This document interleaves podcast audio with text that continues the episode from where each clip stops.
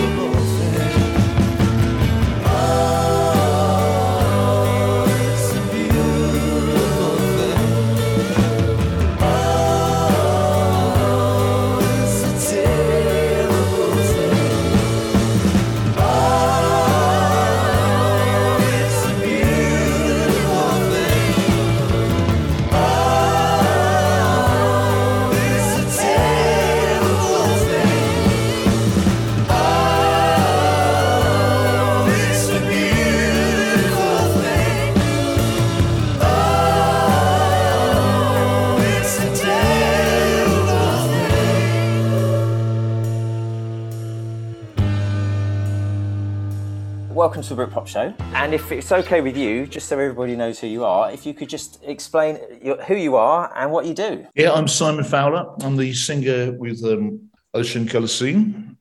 And um, I have just co authored a book, kind of, with my friend of many, many years, Mr. Daniel Rachel. And I am Daniel Rachel. No, you're not. and and uh, I've also co authored a book with my friend of many years. He's called Simon Fowler, and uh, when I, uh, and I've done that because I am an author. I'd like to set the scene, if, if I may, and talk about what you guys have done historically. Daniel, I know you've done some books that our readers will be very interested in, and we'd like to talk about that. But if we can start with Simon, Simon, can you tell us how the how the band started, how Ocean Colour Scene started? Well, we started in October 1989. We sort of spent the first seven years kind of learning how to do it. Really, we had a, a flirtation with. Um, record labels and albums, including working with the wonderful Jimmy Miller. But basically, we broke in the beginning of 96 um, thanks to a, record called The Riverboat Song, which was featured on a, um, a very popular TV show at the time called uh, TFI Friday, which was hosted by Chris Evans. And that really launched us onto, well, 25 years plus of touring and making albums and playing to people all over the world. But you're being a bit modest there, aren't you? Weren't you signed to a record label after about three months of uh, of joining? Yes, yes, we were. Yeah, uh, that was. We were kind of set up already, knowing that in mind. That was a local state, uh, local um, label in Birmingham, uh, run by a guy called John Mostyn, who was known for managing Alison Moyet and uh, Fine Young Cannibals. Set up Go Feet Records, which the uh, the um, the Beats were on, and he was like Mr. Birmingham, really. Um, but it didn't really come to a great deal. I read somewhere that they tried to remix your first album, so it was a bit Manchester, which isn't really your your scene at all. Oh, it was re- it was re-recorded about three times. It, yeah, it, it was uh, by the time by the time that uh, it had come out, everyone was listening to Nirvana, so it was um, it, it, all came to nothing really. Um, yeah, it came to nothing. The first album didn't sell, didn't chart. I don't think.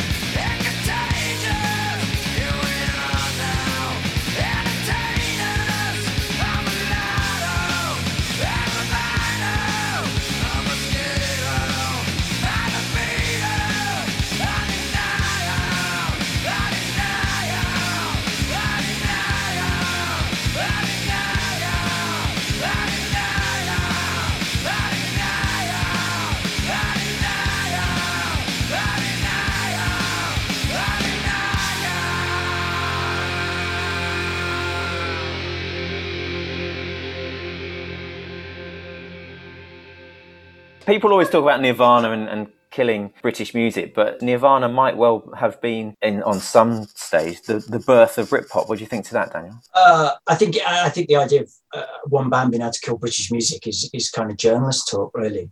I don't think that was the case. You know, there was plenty of British music before, during, and after, but uh, there was uh, the you know.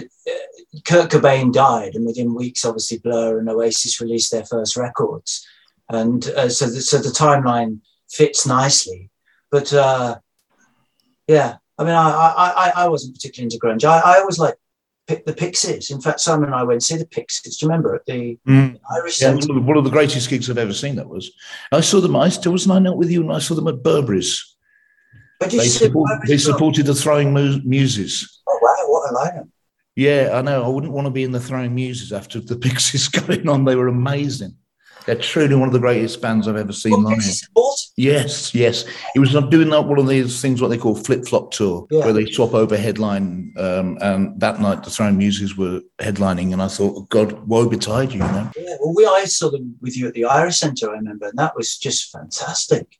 So when I first heard Nirvana, I thought they were ripping off the Pixies. I think that the Pixies were an enormous influence on Nirvana, and so I think was probably um, Mudhoney and. Um, I think they were before Nirvana.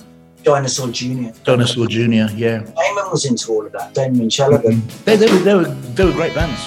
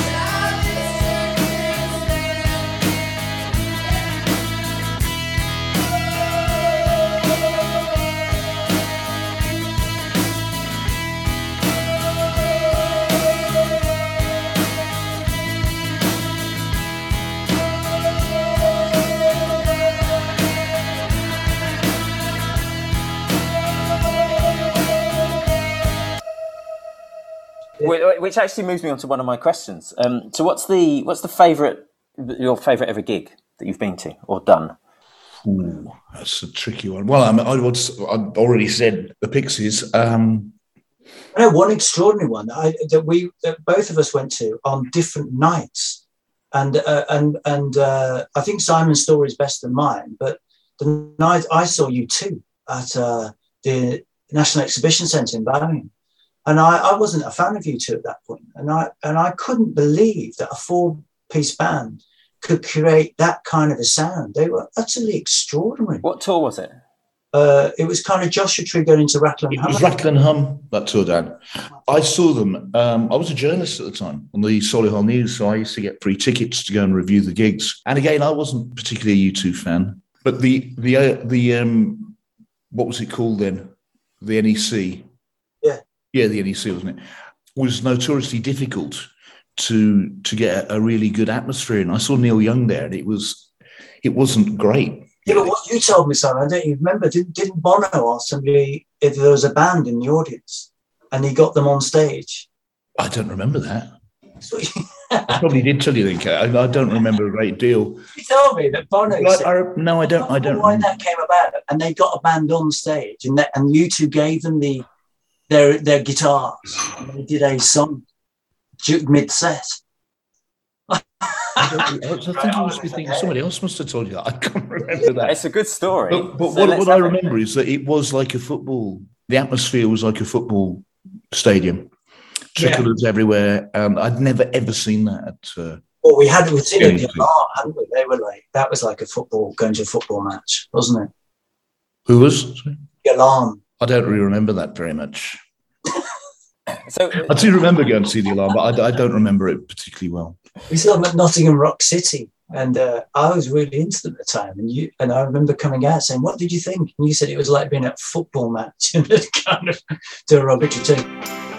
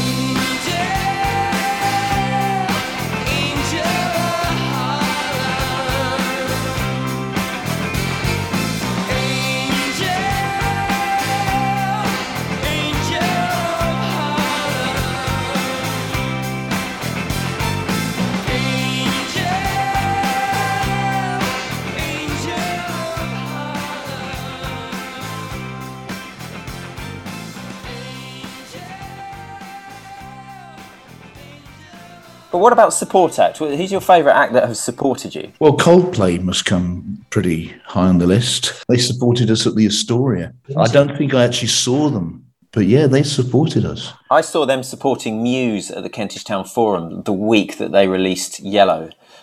And that was a good gig. Muse supported Ocean Colour Scene the same week. It was that five night stand, wasn't it, at the Astoria? Muse did. Yeah, Muse did it one night. Coldplay Did they? Yeah. yeah. Right. Blimey O'Reilly. Blimey Muse and Coldplay. There'd be nothing without me, you know. I remember that uh, only a couple of years ago, Simon, when when Paul came and uh, supported you, did an acoustic opening, and he was wearing monkey boot and a sky blue Harrington jacket. And I remember turning to you and saying, "Look at Paul; he looks like he's a Jam fan." yeah, yeah, yeah. Paul, Paul supported us. I mean, that was a good gig that we did at the Albert Hall. Oasis went on first, then Weller, then us. Well, when I say Oasis, it was Noel and Liam, and then we all got up at the end. I think PP Arnold was there as well, as was the real people. Um, we were all on stage together. Uh, that that was quite a moment.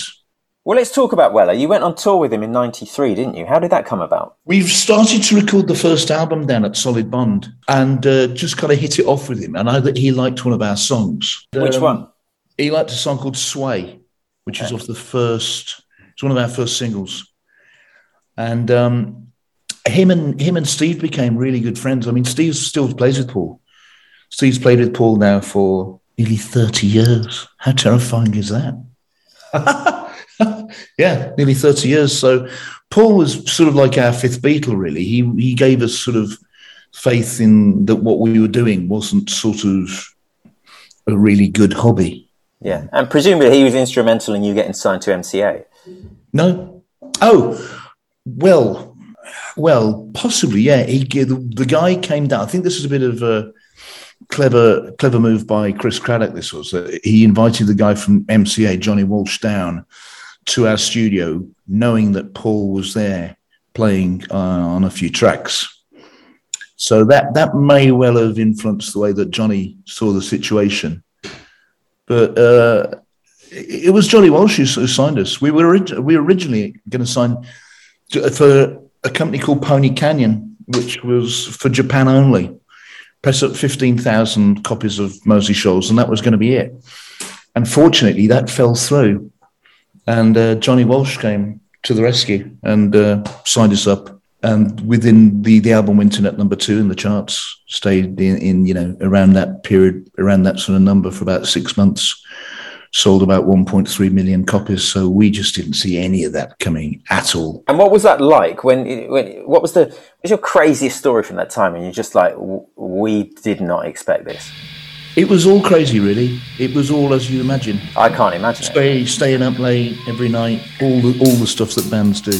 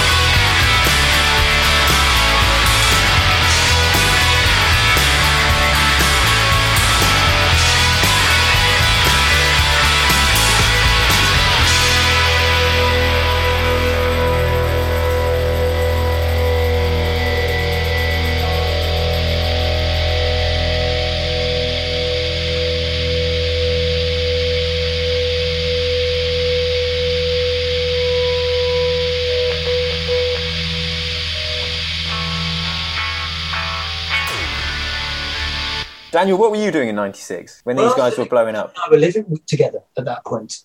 Um, we had a flat in uh, Moseley, and Steve was above us, and uh, I was actually trying to get my own band off the ground, Rachel's Basement. So we we supported them quite a few times in '96. But it was really exciting because Simon and I had known each other since we were kids, and to see that success happen to Simon, but also to Stephen Damon, who I'd been at school with, was really really exciting because it, uh, in the in the mid '80s when we were all in different bands, it was it, uh, there was always a kind of I always thought there was no doubt that these three people would make it. There was that sense and uh, and the drive. It just it was almost unquestionable, really. And so when it didn't happen in, with that first album, it just felt like that they were ahead, and the record company or the music industry was behind. And by '96, it had uh, flip flopped, as as Sam said earlier. So Ocean Colour Scene were ahead, and the music press. Well, Oasis. What what happened? What Oasis did, they sort of made it okay to like the Beatles, which uh, it sounds absurd to say this now, but it's true. When we were always uh, big Beatles, Stones fans, that type of music, and you always used to have to almost qualify it in the press. Oh yeah, but we also do like see our our year zero was probably sixty three with the Beatles, whereas most journalists' year zero was seventy six with the Pistols and the Clash.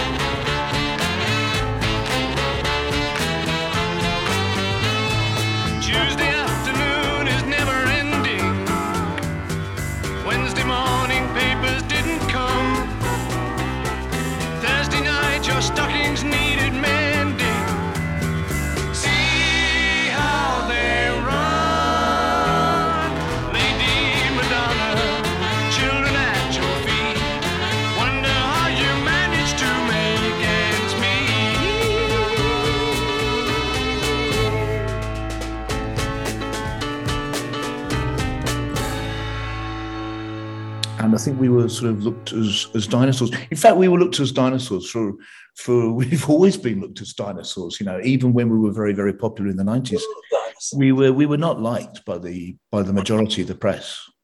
No, well, they loved you when you used to wear Breton tops, and it was yesterday, today, and sway.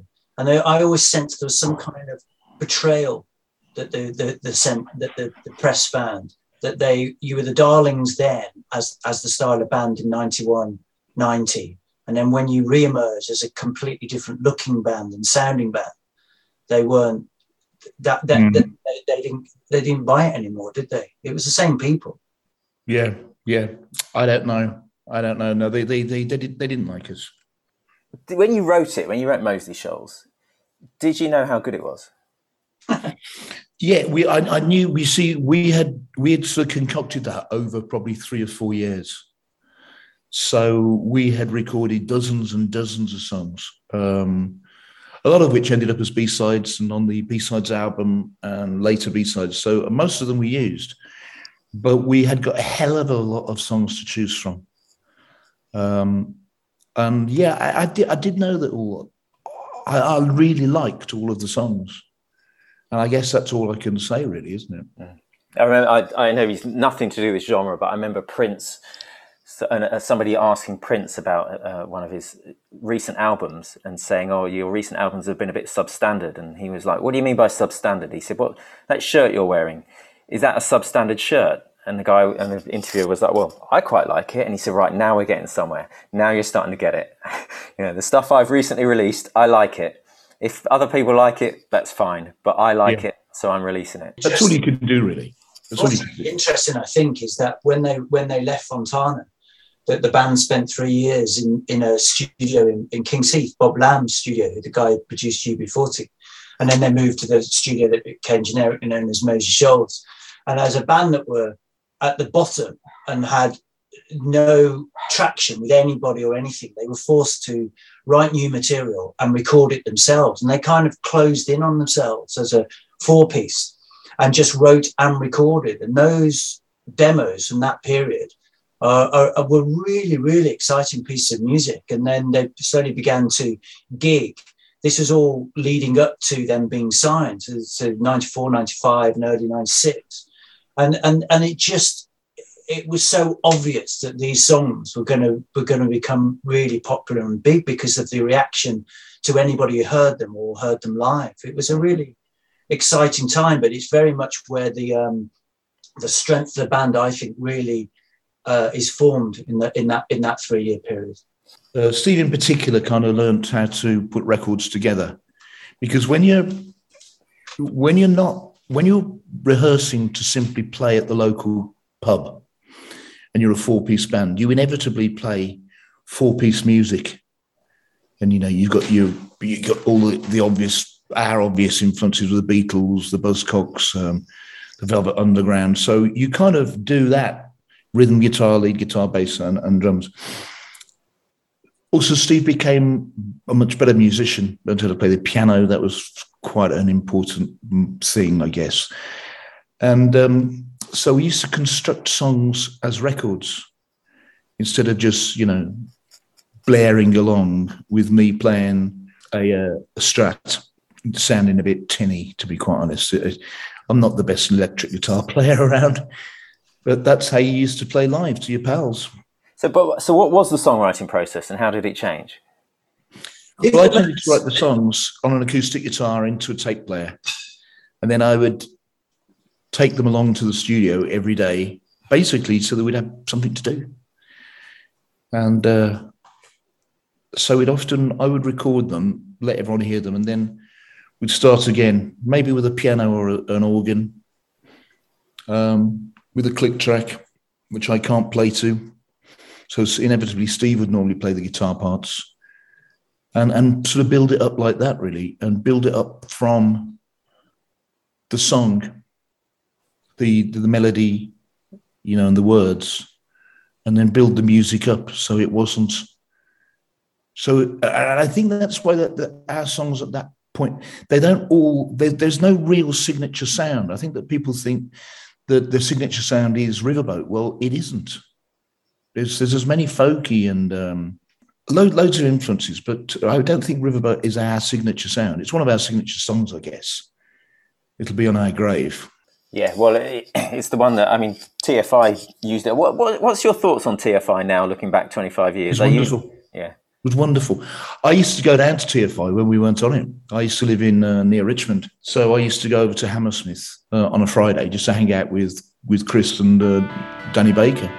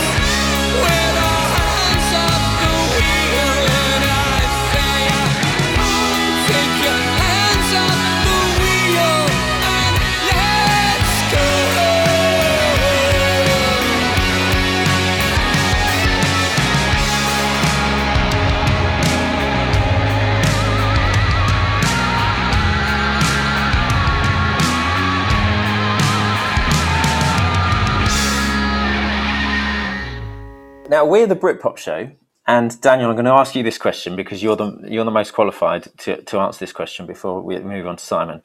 Do you consider Ocean Colour Scene to be Britpop? Because one of the things, one of the big arguments we always have on every time I play anything on the show is is it Britpop? And the definition of Britpop is far and wide. But do you think Ocean Colour Scene are Britpop? Well, the thing is that eh, historically, then that Ocean Colour Scene definitely not a Britpop band, but Britpop as a meaning has has has changed over the years. And retrospectively, Britpop is now used as a generic term for guitar bands that were British and, and making music in the mid mid nineties. But uh, you know, when Brit originally what was Britpop was called new the new modern new mod, and uh, or and uh, like Oasis were labelled as that, and there were all kinds of different definitions, and it was all, you know, it became apparent after a while what it was, and there was um, you know, I think it was more that kind of staccato guitar line that you find bands like Sleeper and Elastica and Blur. Uh, there's there's a there is a, there's a certain sound. And Ocean Colour Scene didn't have that, but Ocean Colour Scene were more like what Paul Weller was doing, a more Oasis, and had a more rock tradition. And because they were older for a start, I mean, Simon was in his thirties, and you know, like Noel was a bit older, Paul was in his thirties, you know, whereas you know, um, Supergrass Man was what a teenager was in the early Yeah. 20s. And that was a big difference, I think. So, but it's it's not really important if you're this and that. It's just what uh, it's just it was just a journalistic thing, wasn't it? Really. And Simon, do you, would you consider yourself Britpop? If people say, oh, I, I I- agree with what Dan says. Really, it was it was a rule of it was um, just a, a phrase, a, a rule of thumb, wasn't it? Really, we were British and we were popular. but no, it's right. It's because we're guitar-oriented bands from the uh, from the mid '90s. So you know, I don't, I don't mind. Personally, I thought we were more of a folk rock band. doesn't sound as good though, does it? No, no, it doesn't, does it? No, it's not as good for headlines either. No. I mean, I guess the first Britpop band probably was Suede. Yeah. Whether they would consider themselves Britpop or not, I don't know. I must ask their drummer. Well, there was that documentary that was a nonsense, wasn't it? That was on recently with Brett Anderson saying we were Britpop, we started. It was just just absurd. And the whole program was an Well, I think they probably did. They, you remember, they were they were first out the blocks, weren't they? They were about ninety two. I think Britpop really was sort of kind of blur and pulp, really, but I don't think it really matters to be honest. Sunday Sunday, I think, is probably the first ever real Britpop song you can go to. I mean, it's Some just people talk about pop scene being the first one. maybe pop scene. Yeah, I'll go Sunday Sunday personally. Yeah, I prefer Sunday Sunday to pop scene. I've got to say, as a, as a, I've never as heard a of it. Don't even, I don't know what you two are talking about. A couple of early Blur songs. was Sorry, it? not that sad. The ironic thing to me, Yeah. that Brett claims they were Britpop when they weren't, and then denies it when they were. You know, coming up to me was a, a very Britpop sounding record. I'm very good for it. Uh, but they wanted to be on the outside of it all uh, as much as anything because of the three way relationship between him, Justine, and, and Damon. And, and that was, you know, antagonism is, is, is a cause for trying to redefine things, I think, because, you know, I've, I've spoken to Brett and he won't say two words or three words. He won't say the word blur and he won't say the word Damon Albarn. You know, and that says a lot, really. And but you know, I, I liked a lot of what Suede were doing at the beginning, but that wasn't the Britpop sound. And and and I don't think in the way that they think they were talking about the working class life on the street wasn't really how I viewed their lyrics as much as Brett says it was. Yeah. And I know he is of that, but it's not how it came across to me. But it did with Blur. Used to call him Bertie Bowie. That needs an explanation. It doesn't really, does it? I'll have to. I'll have to talk to. I, I bump into Simon Gilbert, the drummer, occasionally he, in in the Waitrose in Stratford upon Avon. So I, I must ask him about these matters. Um, so, but Dan, you, Daniel, you know what you're talking about here because you've written books that might well be of interest to our audience. You you wrote a book called uh, was it Don't Look Back in Anger?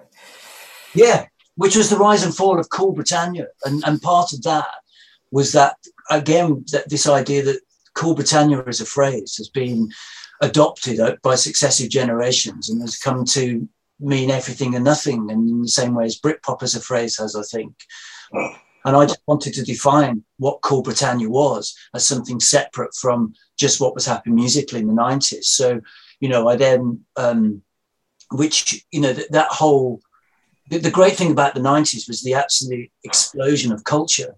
And that happened with the young British artists in contemporary art and filmmakers, Danny Boyle, and the authors like Irvine Welsh, and it was happening in politics with New Labour and Tony Blair, and uh, football, and the and what happened in Euro '96, and across everything there was this incredible, incredible explosion, and and music's a part of that, and so yeah, that book was me meeting all of those people, you know, Damon Jarvis, Brett, Noel, Tony Blair, Tony, uh, John Major, you know, Tracey Emin, everybody who was part of it. I spoke to them all and then and then uh, put that all into a narrative, and uh, yeah, it's done very well for itself. So, How did you get to speak to Tony Blair?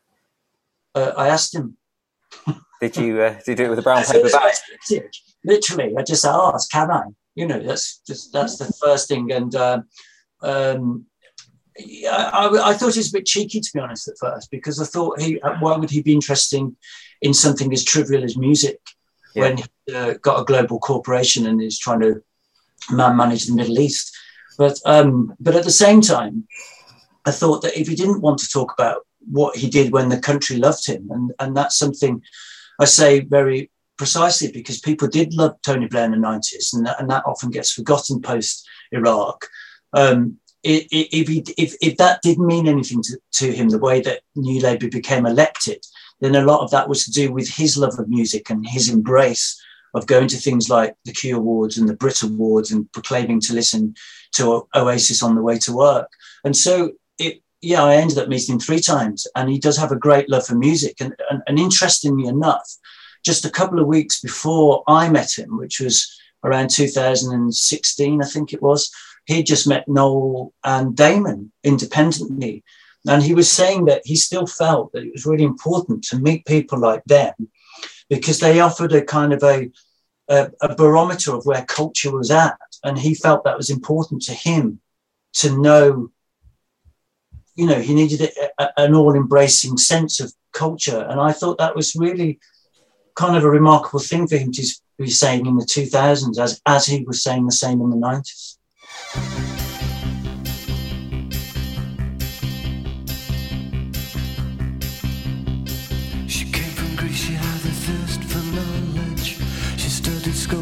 St. Martin's College, that's where I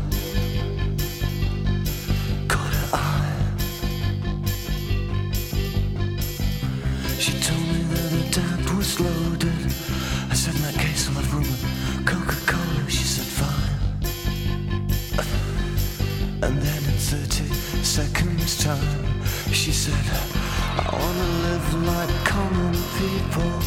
I wanna do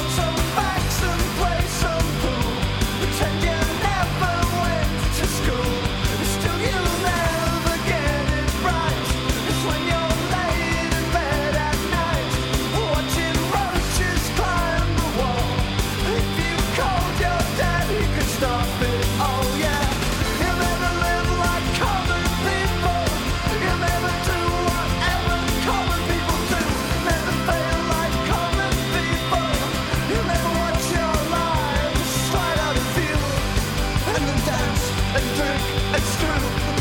because there's nothing else.